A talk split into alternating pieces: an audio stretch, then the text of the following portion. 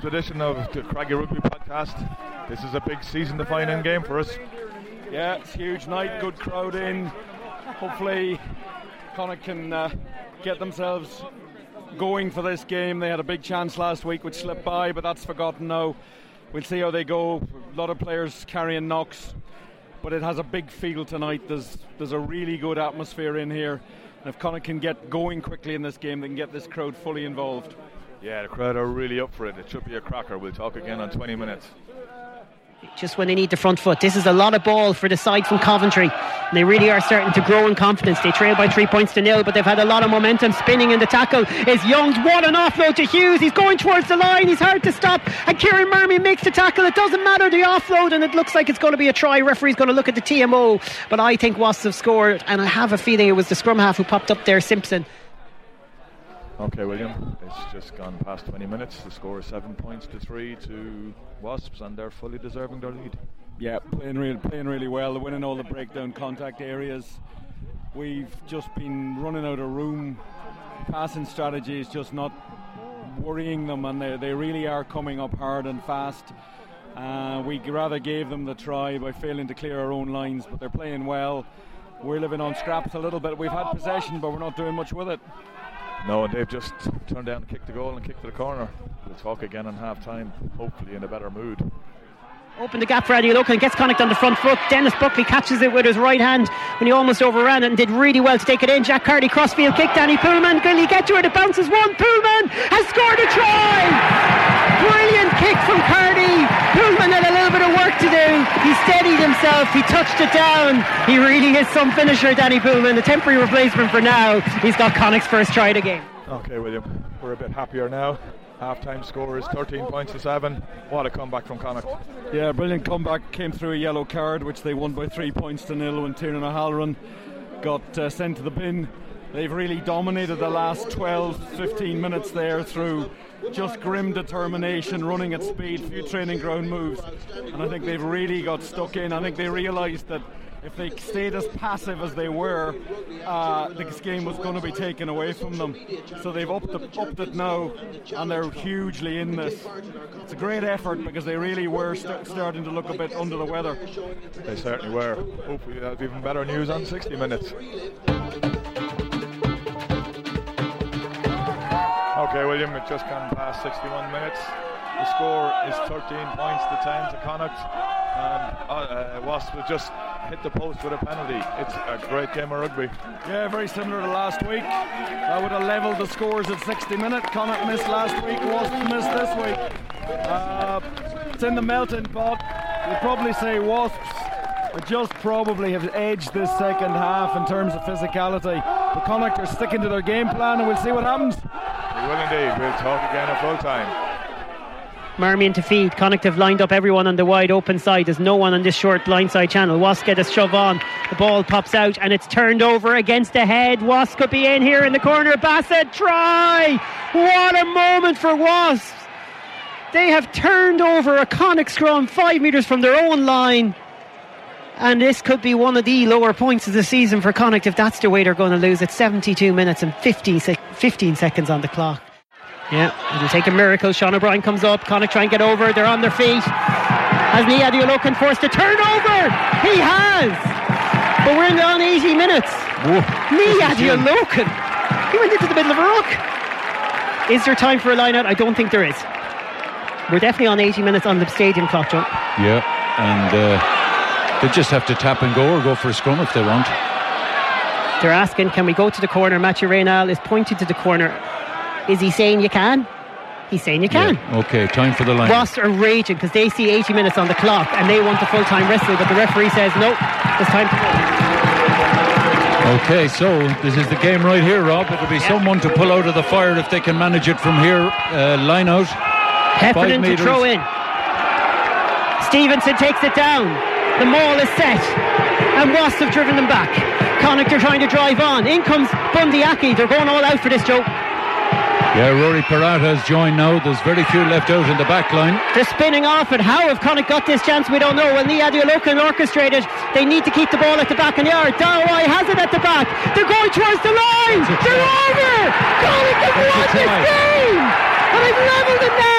Conversion to win it. I'm getting carried away. Dawai's over. I can't believe it. Jack Carty has a chance to kick the winning kick as it's 18 all on 80 minutes. It's on the very right hand touchline. This will be amazing.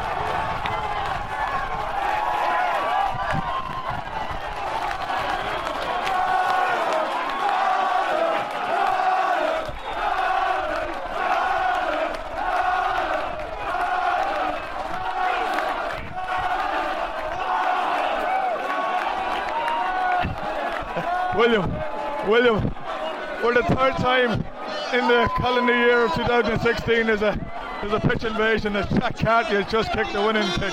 That's incredible. That's uh, that's absolutely amazing. They just kept themselves in it. The new law allowing them to kick the ball to touch and have one more play when the time had gone dead. And then Jack Carty, who's had his problems goal kicking, has just nailed it from the touchline. And that is absolutely amazing. That is just staggering. Yeah, incredible. It was a try by our new man Dawai. So we'll, we'll talk again when this calms down. And it's a win for Connacht, 20 points to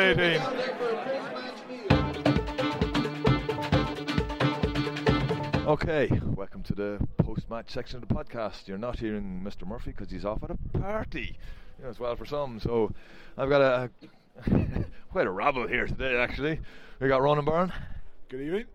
we've got Packy, Good evening. we've got Dave, Good evening, folks. and you've got Daniel Deegan to represent the younger generation. How's it going? Okay, Packy, what a win! Savage. Excellent. I need a few minutes to digest it. I've been too busy. Um, but that was that was serious. That was excellent. Against all the odds. It certainly was. Ronan, you you travelled all the way from England, and it was worth the trip. Absolutely. God, is there any finer way to win a game than with a last kick? You know, it's just the place just erupted. Absolutely erupted. It was fantastic. Absolutely fantastic. Dave, I believe you weren't too happy with some of the refereeing decisions. I disagreed with a number. Uh, the gentleman to my right, who was also on my left during the game, also disagreed uh, with a number of decisions, or I believe he was in the position to discuss them with Mr. Garces afterwards. Um, I do not wish ill. I do not wish ill on the man. He was forced off. Um, I would. I, I believe Mr. Raynal, who came on, uh, also his initial decision I disagreed with. I didn't see the final decision, so I can't say if I disagreed with it or not. I think there may or may not be.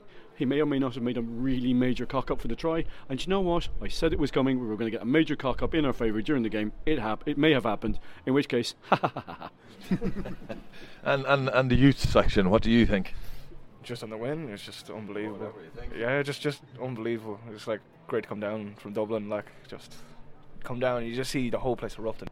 We we're sitting in, in up above and you hear the chant Connacht and you couldn't hear Rob and Joe. And Rob and Joe were standing about a metre away and it's just this atmosphere from this whole place. There was just a belief from the whole way through. I know we went down, I know they, they got the kick, but or they got the, the try, but Gopperth miss, missing that kick. There was just that little bit, you know. There, there was always that belief, you know, we could come back, get it, get a try, get that, get that conversion. Yeah, so Danny Danny was actually in the being statsman for Rob today. He hasn't done it for a number of years, so that's that's why he was listening to Rob and Joe, or was able to listen to Rob and Joe. Ronan, where wha- Somebody needs to fan Captain Craigie's head while he's getting uh, peated up during the game. uh, Ronan, Ronan, where do you think that win came from? Where where where did the belief come from? That Well, I think the the critical juncture of the game was the uh, referee substitution. Basically, I think honestly, I, I, we were. Uh, I, I go along with Dave in respect of the amount of decisions, and like you know, uh, you expect uh, our, our Connacht supporters to be partisan about the, the performance of the referees uh, during games, and a lot of stuff that people were shouting about was incorrect, but he missed a whole bunch of stuff, a whole bunch of stuff, and I was delighted when he went, when he went off. I said, "Don't wish him ill." But when Raynal came on, I thought we might have a chance here still. Even though we conceded a try, there's still, you know, you, you know, last year I think taught us a lot about ourselves as a as a as a club. And there's there's always a chance. We're always in games, you know. Uh, if we're if we're only a score behind, there's always a chance, you know. And uh, they proved us right again. They certainly did. Dave, give us a very succinct version of what happened during the whole game. Succinct. Um, well, I can't tell you. There's everything.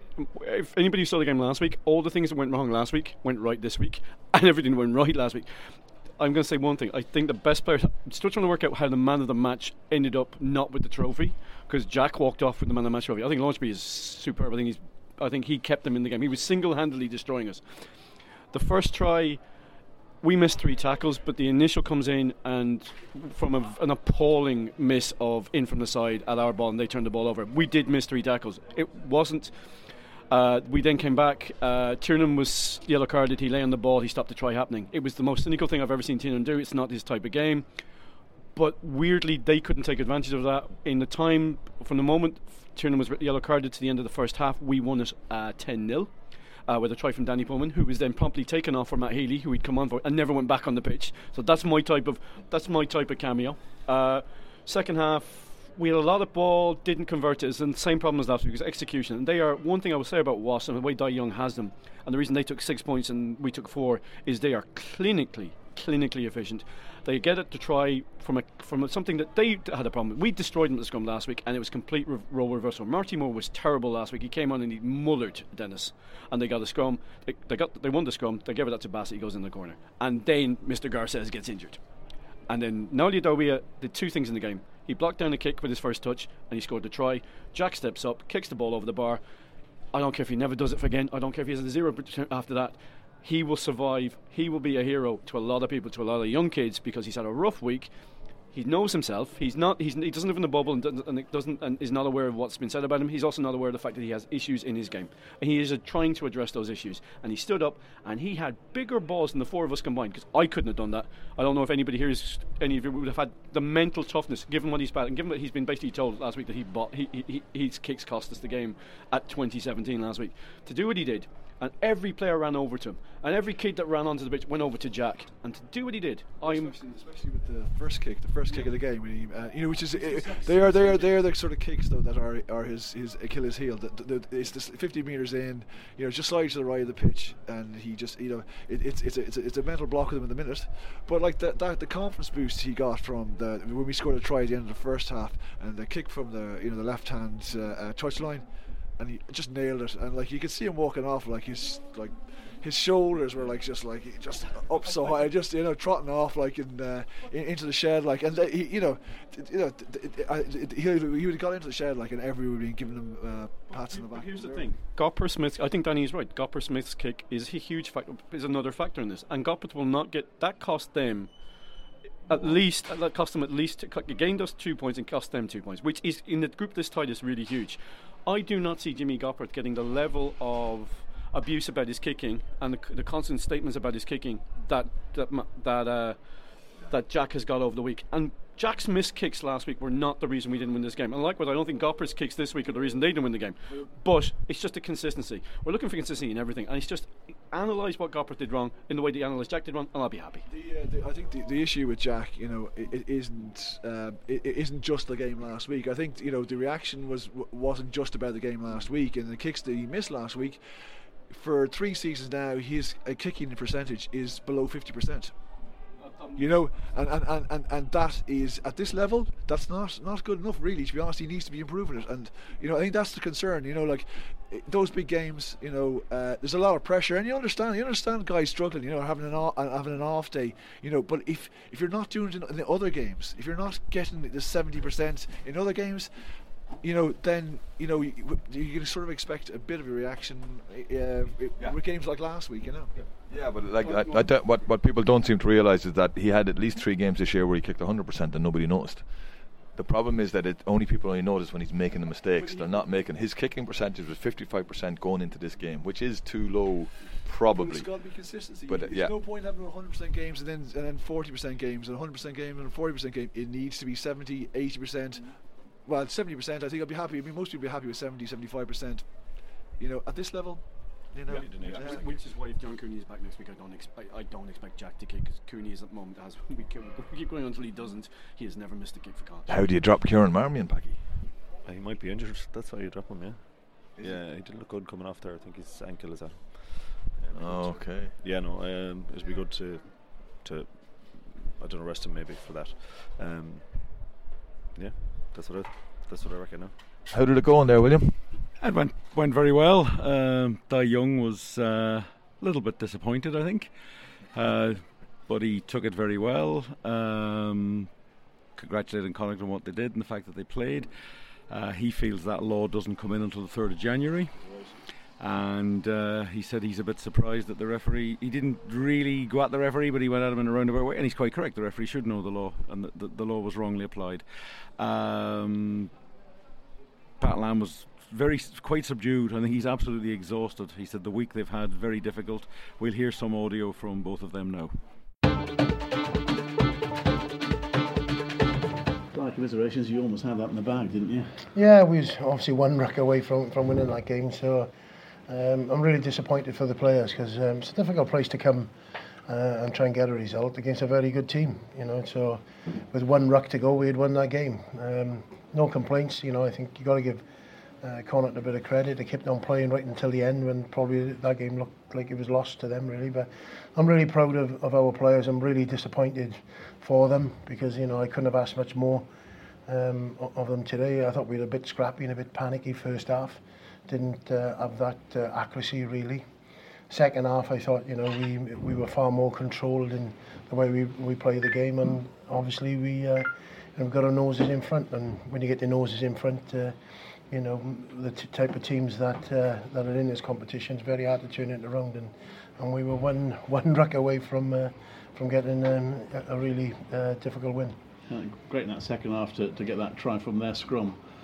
Yeah, I think you know. In fairness, uh, last week Connacht had the edge in the scrum. I think uh, uh, I thought that was reversed today. I thought we were you know clearly on top today, but uh, know, we worked on things throughout the week and uh, you know to, to get right. And uh, in fairness, Matty Mullan needs a big tap on the back. Uh, I thought he did really well, and Jake Cooper-Woolley, you know, and then Marty come on, come on and, and finish the job. But uh, I was really pleased with the players, and as I said, I'm, I'm really disappointed for them because um, couldn't have asked much more of them. Really, uh, playing against the, the champions, you know, in their own back garden, uh, and it was, you know, it was an ugly way to lose for us, really. It was a very intense game from the start, wasn't it? Yeah, it was very, very noisy, great atmosphere. You know, this is, um, you know, this, it's a great place to play. You know, you know, I've, I've come here years, years ago, and it was probably, you know, um, you know, a couple of hundred people and four Jack Russells here. So um, they come on a long way since then, and you know, it's a great place to come now. It's a fantastic atmosphere, right behind the team. You know, it's a, it's a fantastic venue to, to come and play rugby, and um, I'm sure there's a lot of uh, smiling Irish people going home tonight, and and fair play to them. You know, they, they, had their win, but from us, it's a positive, as in it's a 6-4. You know, for us in the head-to-head. You know, so um, you know, so we got to be happy with that. Looking for positives, but uh, it's going to hurt a little bit at the minute. But as you say, it's uh, part and parcel of rugby, and like we did it the same to Exeter last year, and you know, so uh, it's better now in a group stage rather than a knockout stage. So, uh, said said to the boys, really proud of them, really feel for them. Wish I could say something that make it a little bit better, but I can't. Dust ourselves off and, and go again in the Aviva Premiership uh, next week. Were you surprised that when they could touch, that it was gone 80 minutes? I thought that wasn't coming until next week. Um, yeah, and I thought it had gone 80 minutes to be quite honest. And, but, uh, as I said, that um, you know we'll have a look at that. But uh, you know, I think it was all, the script was written as when, when it was kicked the touch. I you know it always looked like they were going to get the um, get the drive over pretty much, and they were always going to kick kick it from the, the corner. Really, the script was written a little bit, but as you say, it's uh, you know we'll have a look at that. But I wasn't sure if it was uh, apparently it was just before or just after really. But um, as I said, I don't think that's in yet, is it? We've, got a positive out of this. Uh, out of this group, as in uh, out of this uh, these head to heads, as in a four, you know, uh, a six four aggregate. So if it comes to if it comes to the we're on the same points, obviously uh, we got there, but you know it, it's a massive game for us, obviously to lose at home. You know if we can beat Toulouse at home, it makes uh, the head to head against Toulouse in our favour. You know, we've already got the in, in Connacht's favour, so you, you like to think then we've done enough really. But uh, you know, with Toulouse still in the mix as well, they're gonna they're gonna come uh, all guns blazing as well. So it's, it's plenty to play for. Uh, so we're in a, in, in a decent position, but you know, all to do. Pat, we heard last week that it was needed win it was one game to nearly get us qualified. Did you think it was going to come down to the last microseconds? Yeah, it was always going to. Uh, uh, when you play Champions Cup rugby or Test match rugby, it's uh, you know swings and flows, but you got to be in, you got to be right in there to the end. Um, certainly, with four and a half minutes ago, I sent a message down. Uh, you know, just tell the boys keep believing, and then it came back. The boys are talking about belief, you know, which is great. I mean, this whole team, it's one of, this will be one of the highlights of uh, my time in, in Connacht because no one outside knows the week we've had. And I challenged the boys on Monday, said, well, it's a great chance to practice mental toughness, you know, and, and, and preparation without being on the rugby field. And the amount of work we've put in um, in the classroom, in little little groups, um, just just going through things because the reality was we we couldn't. And, and you saw the warm up; they had more players at a home game because we only had one. Because we obviously got the Eagles, we only got one fit guy to warm up, so we had 24 out there. But it's just been an unbelievable week of challenging and, and really putting guys on the homework. So a lot of emails, a lot of study on the video, um, and we had one training session, and, and that training session confirmed to me the boys had done the work. Um, but I think the other highlight is Connacht Rugby and is all you know is all about how we deal with adversity, and that's through my whole, whole time here. That's what it's what I love about this team. They can draw in on on experiences. They can draw in on our team culture, and um, you know, and you see, got one guy goes, the next guy needs to step in and do the role, do the job, and you know, you take someone like Naulia coming in, and you know, it's his first game, and he fitted it nicely into that maul. I've seen him do it a few times in Otago. Um, and then the guy I really want to mention is Jack Carty. I mean, that is a great example. You know, whenever I get asked who's your favourite sportsman, I said always my people who get knocked down, dust themselves off, and keep going again. And you know, Jack's taken quite a bit of uh, flack and hit, and um, but I watch. I think we watch him closely, uh, how he deals with it. It hurts him, but he. This week he did extra training sessions, extra goal kicking. He did. Uh, he really knew that the team's going to need him because he's the only goal kicker left, and um, he stepped it up and you know, I was just so pleased for him and his family to uh, for him to be able to win a game for Connacht, and you know, he's quite emotional. We're all emotional about it, but uh, that's a, an example of what Connacht people are about. They get knocked back with you know challenges and stuff, and they dust themselves up and get going again. So it's it's a tremendous tremendous win.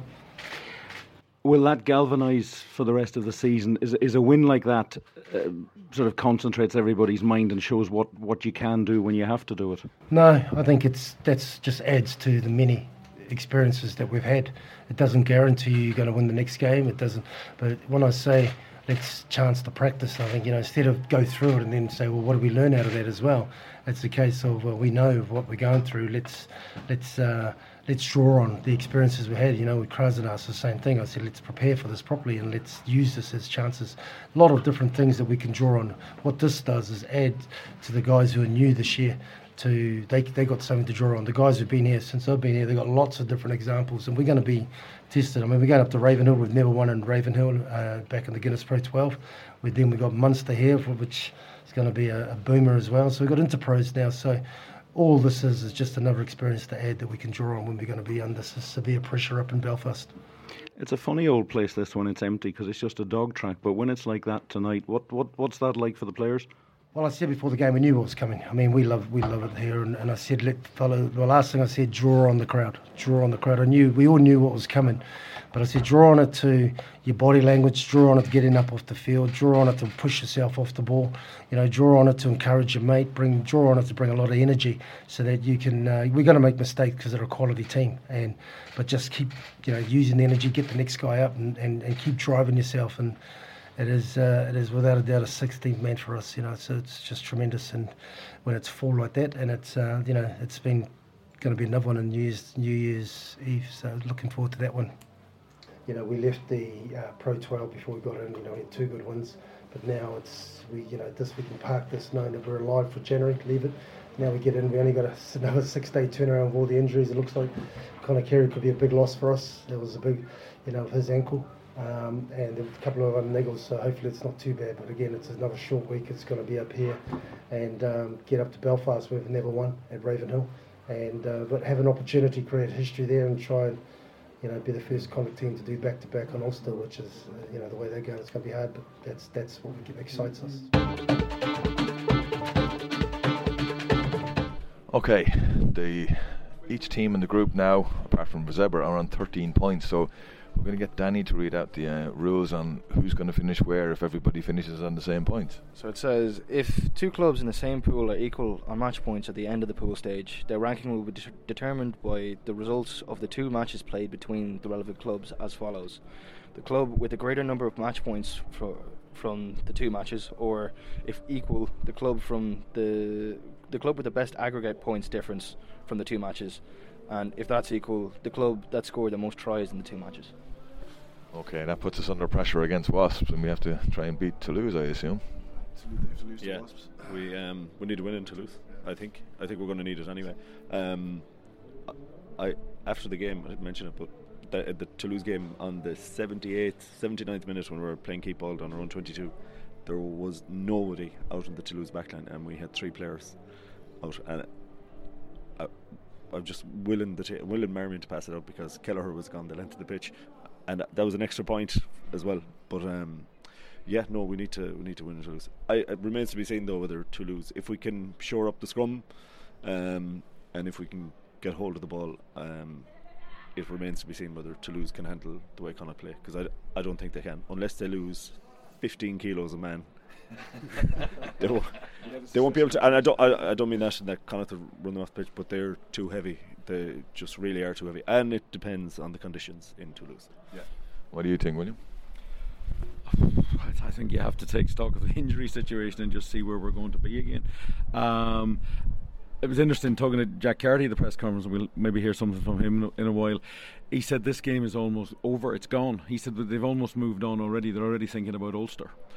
Um, he said this is history. They've done what they had to do, and he did say one interesting thing. He said Dave Ellis told him you don't have to kick this. We're leading, and he said he double checked the scoreboard to see that he did actually need the kick. So I don't know whether that was a bit of reverse psychology.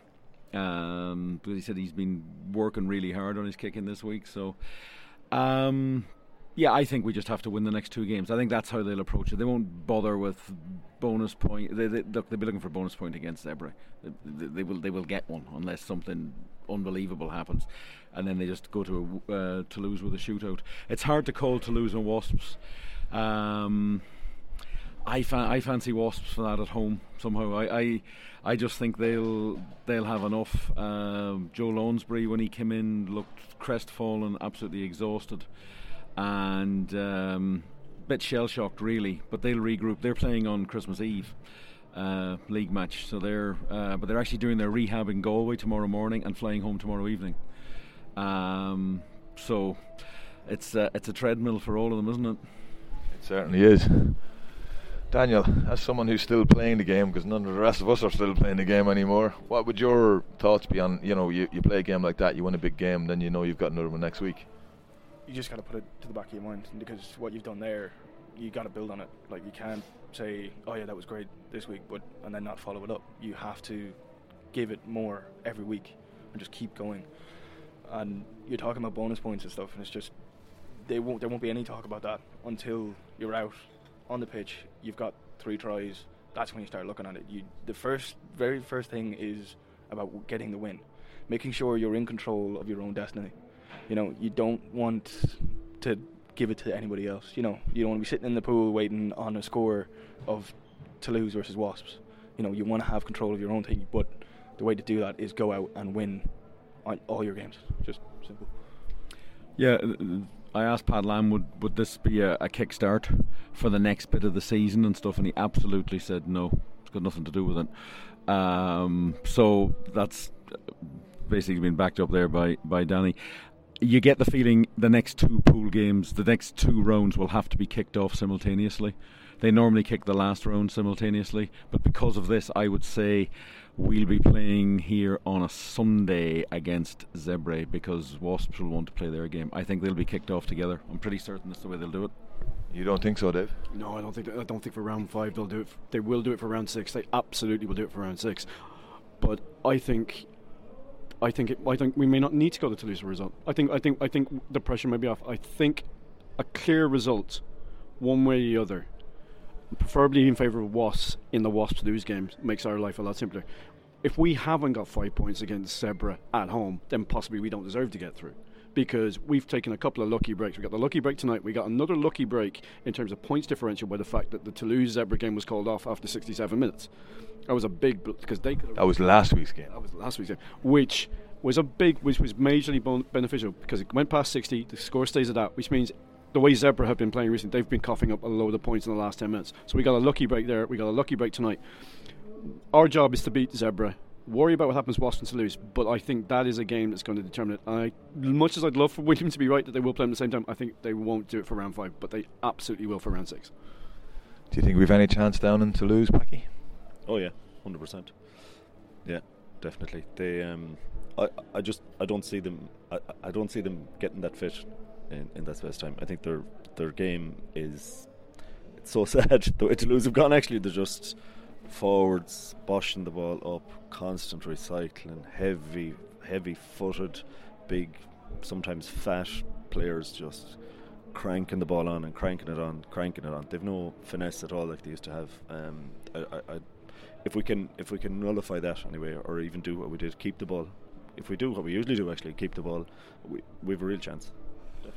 What do you think, Ronan? You're not. You don't seem quite so certain. No, I, well, I don't. There's no way that Toulouse are going to be as bad as they were when they played here. There's no way. The, the French teams just don't do that. You know, it's it's one thing to go away and, and be rubbish. You know, you, you see in the top 14, they basically play their second string when they go away. Even big clubs, they they you know, they, they run their second string when they when they're playing away uh, from home. Uh, the lower teams, team low, teams lower down the table, pretty much concede the game. To be honest, you know, uh, they they focus on winning at home, and Toulouse will bring their full metal jacket uh, you know, t- uh, against us because they know they they were rubbish. Um, so, uh, do I think we still, we can still beat them? Yeah, we can beat them. Yeah, we can. Uh, we need to be lucky with injuries, uh, and we need to be more accurate than we have been in the last two games. We certainly do. We'll take a quick pause here and, and listen to what Jack Carty actually had to say. Think we all need to take a deep breath after that one, Jack. Uh, what was it like standing over that last kick? Um, a bit of a blur at the moment. When I kind of lined it up, Dave Ellis uh, had said to me, "Oh, you, you can kick it anywhere." I think he thought we were actually winning, but uh, I had a quick look at the scoreboard. Uh, look, it's one of them ones. Uh, it's right on the touchline. You're kind of drawing the game. It's kind of the one, one of the ones you're probably not expect to get one of the closer ones. Um, but look, I'm just delighted I got it for the lads. Yeah, they they ran over to mob you afterwards. Does that sort of give you a good good feeling, the real to pull one of those out of the fire like that? Uh, yeah, look, I suppose my kicking probably um, has been quite inconsistent the last um, last couple of months. Uh, I did a good bit of work on it during the week, kind of tweaked a few things. I'm just kind of happy for the lads that it um, that it worked out the way it did. Um, I suppose it won't be won't count for anything if I don't kind of back it up next week um, against Ulster. So I suppose it's about building on tonight and the next couple of weeks. There's a lot of pressure on you as well because we're a bit short of tens at the moment. You're sort of the, the last man standing.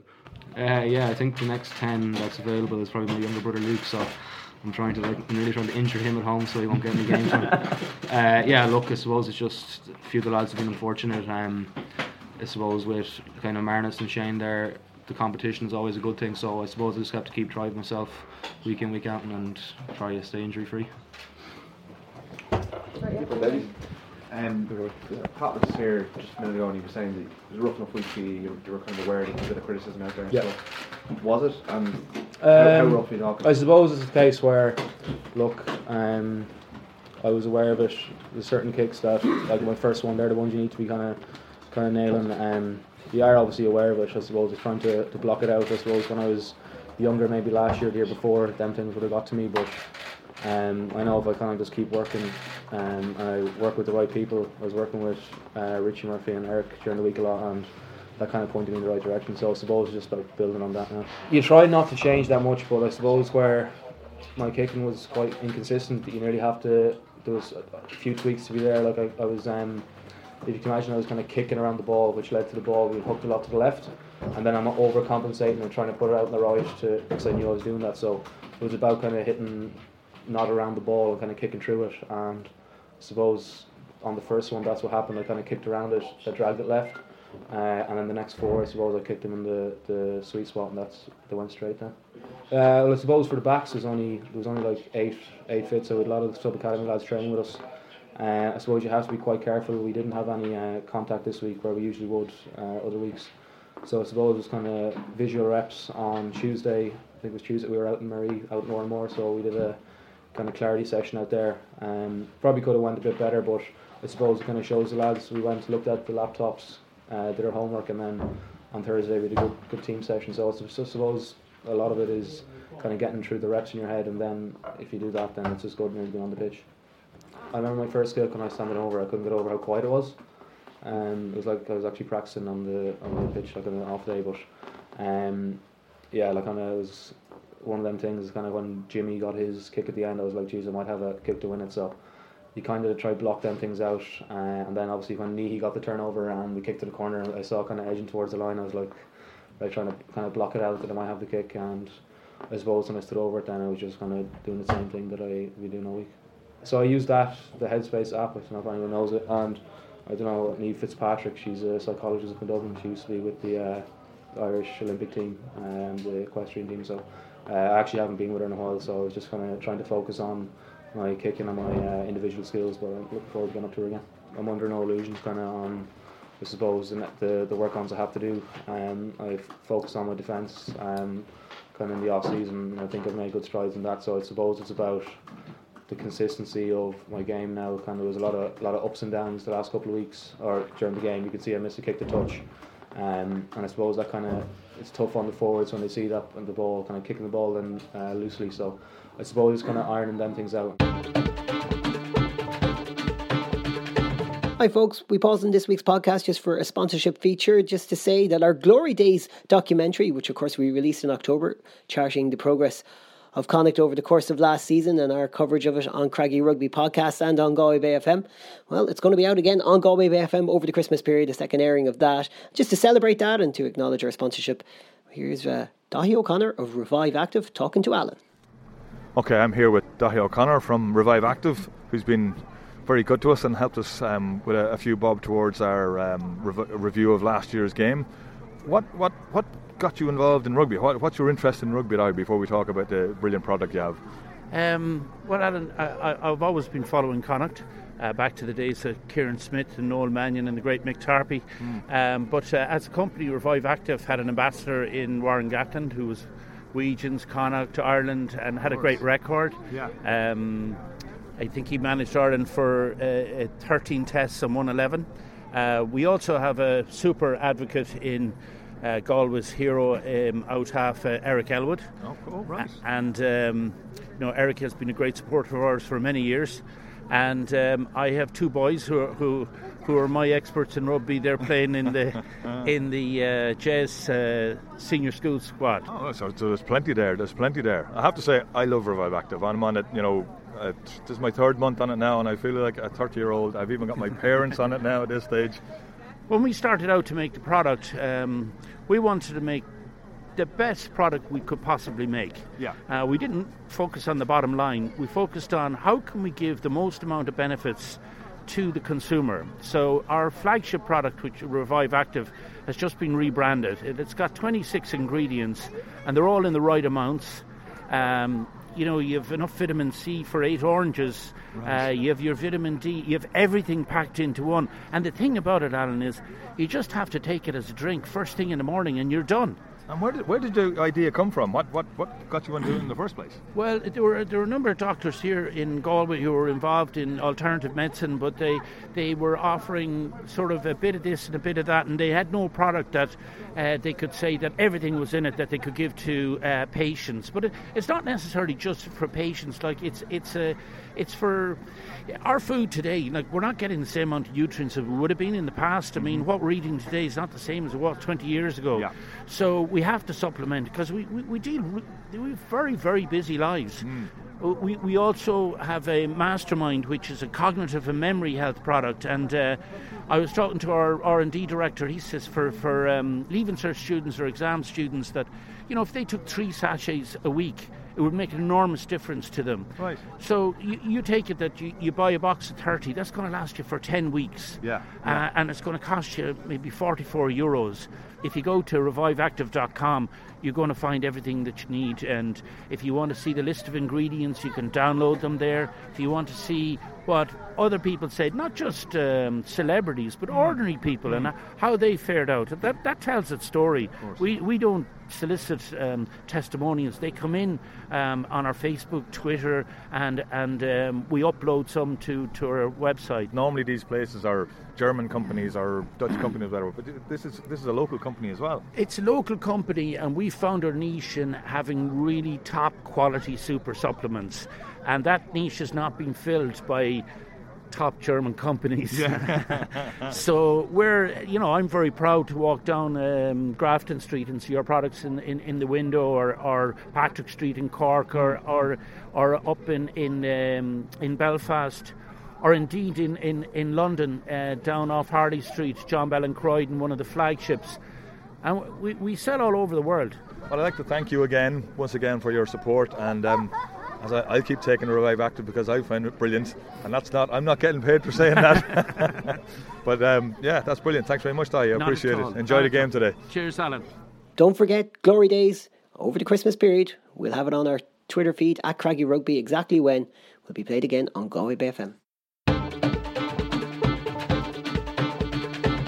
I'm with Conor McPhillips, the backs coach for Connacht, and you're very welcome along to the Craggy Rugby podcast. Hey William, um, thanks for having me here. Looking forward to having a chat. Conor, you played for uh, Connacht from 2003 to 2009. Um, made 120 appearances and scored 32 tries, which puts you in the second in the in, in the Connacht list.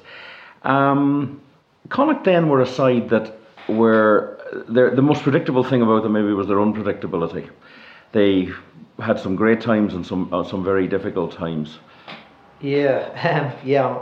Kind of being a part of that at the time, you, it can be frustrating. But I think that's the biggest thing now is that um, Connacht have become more um, consistent in what they do, and that was a big a big work on in the last couple of years. But back back in um, those in early 2000, obviously we had the issue of nearly being disbanded, and then um, for my couple of years, there was a lot of guys just coming in from AIL Club Rugby uh, under Michael Bradley, and um, it was just it was great for me. It was just massive ups and downs and highs and lows, like you say.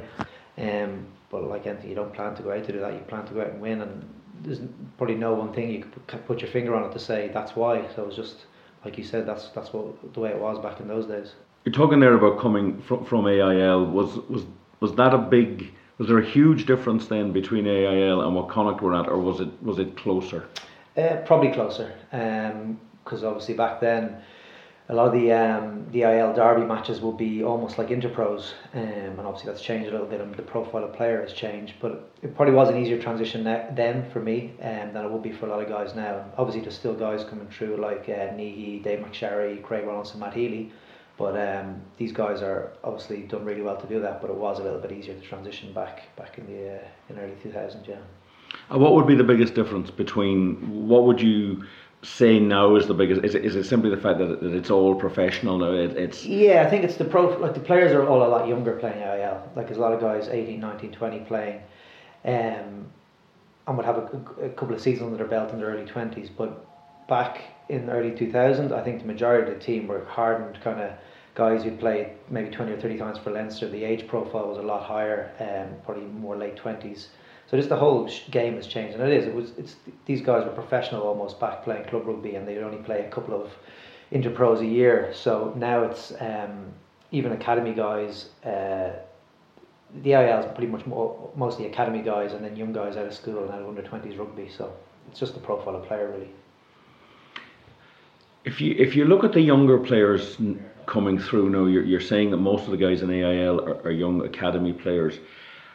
Are they already starting to deal with the modern coaching techniques along the lines of analysis and how you break their game down? Or do they is there still a difference when they come here that you have to sort of start retraining them to some of the more I'm talking about the analysis side. Yeah, I think the academy, well, guys in the academy are lucky because they get the uh, the whole uh, they get looked after their whole approach as in college nutrition uh, weights training and they get access to the, all the analysis. So they get a well-rounded um, view of what, what what's to come to be a professional. But then there's a lot of guys just club rugby guys who be maybe missed the boat or maybe be injured when they were trying to get into academy or they just kind of develop later. And these guys come in as well. But I think the big thing with step up from academy or step from club rugby to pro rugby is just the level of detail and the small things that matter and the one percent. Um, just all about even how much analysis they do on themselves, the opposition, on their training. It's just there is a lot of work to be done. Um, there's a lot of individuals who might be as talented as others, but they're willing to put in that hard work, and they'll often go further because there is so much detail to be learned and know their role. Some guys play different positions; they have to know where to be, and the game is quite structured. But even when it's not structured, you need to know how to um, control, you can control your body, how you present the ball, all these sort of things. There's so many small th- details that go into um, the big picture in the pro game. So, do you is part of the coaching almost to coach? Players to to understand that these small percents make a big difference. Yeah, and I'd it, it is be similar everywhere, but we put a big emphasis on we want to create a learning environment here in Connacht, and we want the players to be um, we educate the players to analyse themselves. So instead of them you telling them you should have done this, you should have done that. What we have now is guys are coming to us pointing out their own flaws, and they know I should have done this here. So it's about educating the player, but also showing them analysis techniques, how what's best to look at, how you, how you analyze opposition, and how you analyze yourself. So the big thing for players is to be uh, self-aware. So there's no point a player coming to you and saying, "Why haven't I been picked? Here's five brilliant things I did." They need to show you what they need to work on as well. So they might have four or five things to work on, and you see four or five good things. But a lot comes back to the relationship with the player and the coach. But at the end of the day, the coach wants to make the players better, um, they want to. You want it to be a hard selection at the end of the week. You want to have twenty or thirty guys to pick from, not just five or ten, and make it easy for you. So it's all about developing the player, but it's a two-way street. They need to be open-minded and self-aware that literally at the end of the day, you want to make that player better and that individual a better uh, player and give them every chance to be selected each week. I think the analysis for most people watching uh, is guys in a coaching box with laptops. Yeah. Now, the first time I, I ever saw that was probably in Australian rules. Mm-hmm. Um, I was quite shocked by it because Australian rules doesn't seem to have any plan or structure. But that was probably that was my ignorance at the time. I don't know much about it now, but I've realised that there there has all sports have a structure. What's exact what what's going on on those computers when you're sitting there? So um, it'll be a, a, live feed of the game, so you get different angles. So you are probably working off maybe two angles during the game. Uh, the TV version where you'll have replays, and there'll be a wide angle as well where you kind of get to see the whole pitch and general movement. So um, on match day, there's probably not a massive amount you can change or do, but even again, you talk about one or two percent or one little thing that can make a difference. So I think um, for forwards coaches, they'll be looking at um, lineout formations, uh, how the opposition are defending um, maybe scrum, uh, maybe something to do with the opposition, how they're binding or how they're setting up. Um, so forward coaches can then show some. Uh, so it's all well and good telling the players that they're doing this, that, or the other, but if you can actually show them a picture at half time and they can see it themselves, it's a lot more powerful than just words. Um, defense coaches might be looking for um, if a team is really targeting a certain area and we've got guys, we need to put more guys in a certain position or just change our defense system attack coaches are doing the same for the uh, opposition. They're looking for chinks in the armor, or there's so much analysis done pre-game, but you're just almost confirming on the day that what you've seen before that they're still doing it. And the game happens so quick, so there's always stuff you can see with the naked eye and the camera won't see. But it's nice to be able to look back on these laptops and uh, confirm what you what you've seen, or be able to show pictures to the players at half time to really make it powerful, so they can see what you're seeing as opposed to just your words. Yeah, the half the half time scenario. Um, I've been coming up here for, for many, many years, and you might find this hard to believe, but at one stage over on the far side of the ground, this is going back into the dim and distant, the spectators actually shared, uh, the men's toilet was shared between the team and the spectators. Right. And at half time, uh, a, a, coach of Ulster, I won't name him, was having, uh, he was just screaming. And we, we could all hear this. Mm-hmm. And there was three Ulster players standing in the toilet, sort of talking to each other and saying, "We won't go back in yet. We'll just wait for a minute till he's calmed down." Right. I'm really surprised now when you when we get a television picture of a half time it's so calm in there. There's no hair dryer, there's no Yeah. arm waving. You've got some guys looking at tablets, somebody else is looking at a television. There's maybe somebody even on a whiteboard. Yeah. That's just part of the structure now, is it? Well, I think that comes back to the coaches, the head coach. You will still see the ranting and raving and banging walls. Uh, every coach has their own style, but I think the big thing that with Pat is these guys have come in after 40 minutes of rugby. They've got their minds are racing, their hearts are racing, they're tired, they've got bangs, they've got knocks. So the last thing they want to be is shouted at, and maybe sometimes there might be time before that. But I think the key thing at half time is to be calm, to get you get the message across. The coaching to get get his message across to the players, and then deliver what you need to do in that next half. Whether it's a change in um, change in a game plan or just tinker with a few little things or positions. Again, these comes back to small detail, but they can make a big difference in the in the in the grand scheme of things. So there's no like even a couple of years back, I think. Um, when Leinster were behind against the Saints in the in the European Cup final, they were having a, a rough first half, and I think there was a couple of things they tinkered with in their scrum, and it made the whole difference in the second half, and they put that back to they nearly put back winning the winning the game to something small like that. So it is very valuable, but I do do think there is still coaches out there who will bang walls and stuff, but I think it depends on the individual. But uh, for me, calm and like you say, calm and collected, and a few visual tools and just some clear and concise messages for the second half is the most important.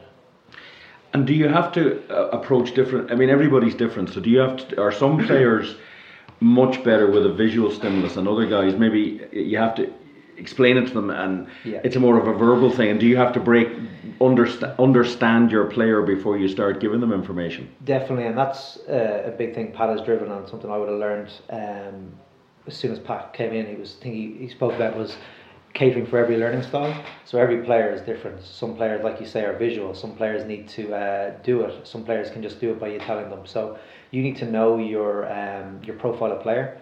Um, you need to know some some react to. Some react to being shouted at in front of people. Some react better if they're just maybe got stern words behind closed doors. So you need to know your profile of player and you need to be able to deliver that, which is the best way for them to learn. But also, you've only got a few minutes at half time, so you might be able to cater for four or five different learning styles. So you just try and get your message across, which whichever way. But that's not just half time. It's it, that's part of a coach's job is being able to deliver different tech, uh, coaching techniques to every type of learning um, learning style. Right, that was Conor McPhillips, and now we're going into the final section of the podcast, and we've got some any other business. I think William's got something interesting. Yeah. Um, I didn't have a parking space today, but I was actually driving uh, Captain Craggy. Um, so we, we roll up to the gate um, where the chap doesn't have a list of names, which is quite unusual because normally he does. And he leans in, he looks at us, and he says, "Are you lads the band?" well, he was wearing a very snazzy suit. I have to say, a very, very sharp suit and a very pristine white shirt. Okay, Dave, you reckon you have a little bit of any other business? Uh, yeah, well, first of all, congratulations to the Connacht women. Uh, very good victory today against Ulster Ladies, but them 39 12. Probably feel a little disappointed that they didn't zip them because they were 22 0 up at half time. Uh, unfortunately, they lost 12 8 to Munster last week, which means they didn't get the interprovincial, but it's very good. And I just feel kind of sad that A, they put the first game up against the Treviso game, and that, that we won't get to see them play again until next season because it's all played off. The other thing, and this is just something to keep an eye on, folks. Uh, we got an email this week from European Rugby about an issue that's arisen in England and France, and it is that the company that owns Montpellier are about to take over a controlling interest in Gloucester. And EP, uh, European Rugby have raised that issue that they feel it is. They want to be sure that this is not going to raise issues about impropriety. Like it is theoretically possible. It could well happen that Montpellier and Gloucester are drawn against each other in European competition. Maybe not this year, but certainly after the takeover. They want to get. Uh, they are going to have talks with both the French Union, the English Union, both clubs, and World Rugby. And they, uh, so it's one to keep an eye on because it's looking like that deal is going to go through. And the, I think they're called Apex or or Alex. They are likely to be taking over Gloucester. Um, it is not something I've heard in rugby before, and I know that in football it's definitely been an issue about people controlling different clubs. I think Watford are a prime example of that with their loan deals with uh, Udinese and Granada in Spain. It can lead to issues. It can be can be exploited. and it's it is unusual. It's the first proactive thing I've ever seen European rugby do, and that is hold on a minute, lads. We need to talk about this. Yeah, just on the the, the proactiveness, uh, I I get the feeling that there's a desire among EPCR and Pro 12 to try to become more proactive. They don't just want to be seen as tournament organisers. Uh, whether that actually comes to anything or not is an, is another issue. But World Rugby is a very unwieldy body that just sort of bobs along and makes decisions in, in roundabout ways. But that is an issue um, because you just know Montpellier and Gloucester are going to be in, in a group next year, probably in the Challenge Cup. It's inevitable. Certainly is. Danny, have you any other business? Yeah, just a small one. It's actually uh, Rob's any other business. He was oh. quite annoyed, but he, he I, I said I promised that I'd, I'd say it is the the fact that Wasp were white and we wore black tonight when we normally wear green and they normally wear black. I understand it's the European kind of thing, but you know, we're at home, wear the green. You know. Okay. Anything from Ronan? Um, uh, I'm just well. I, I, I think the um, the officiating, I think, for me, I'm getting a bit sick and tired of every week, you know, looking up games and getting really frustrated with the touch judges um, who just seem to do very little, really, to be honest. Um, and also the application of the rules, the inconsistencies, then also the disciplinary process, which doesn't seem to follow through on what we understand to be the the penalties and punishments uh, for certain types of foul play. Uh, it, you know, it, it depresses me. It depresses me a, lot, actually. Uh, I love rugby. I love watching it, but uh, the inconsistencies they just drive me mental. First of all, I thought the officiating tonight was uh, there was nothing wrong with it at all whatsoever, and anybody that says any different, they're a liar. Um, but the, the, other thing, my f- actual favourite thing that's happened in rugby, uh, probably uh, this season, has been that if you admit to doing something that the world saw you did, you get a week taken off your yeah. suspension. Utterly bananas. Yeah. Utterly bananas. I'm not even going to talk about the player who did it, but that is just. I think that is the funniest, funniest thing. Uh, that once once it's seen once you admit once you admit to it, standard actually get a week off, yeah. and then maybe get two added on for something else and take away another one. That's bizarre. bizarre. Bananas. Oh, and I think we might finish on that note. I was going to talk about the goalpost not being painted, but we'll leave that one. That's just my little pet hobby. And um, roll on Ulster. Thank you.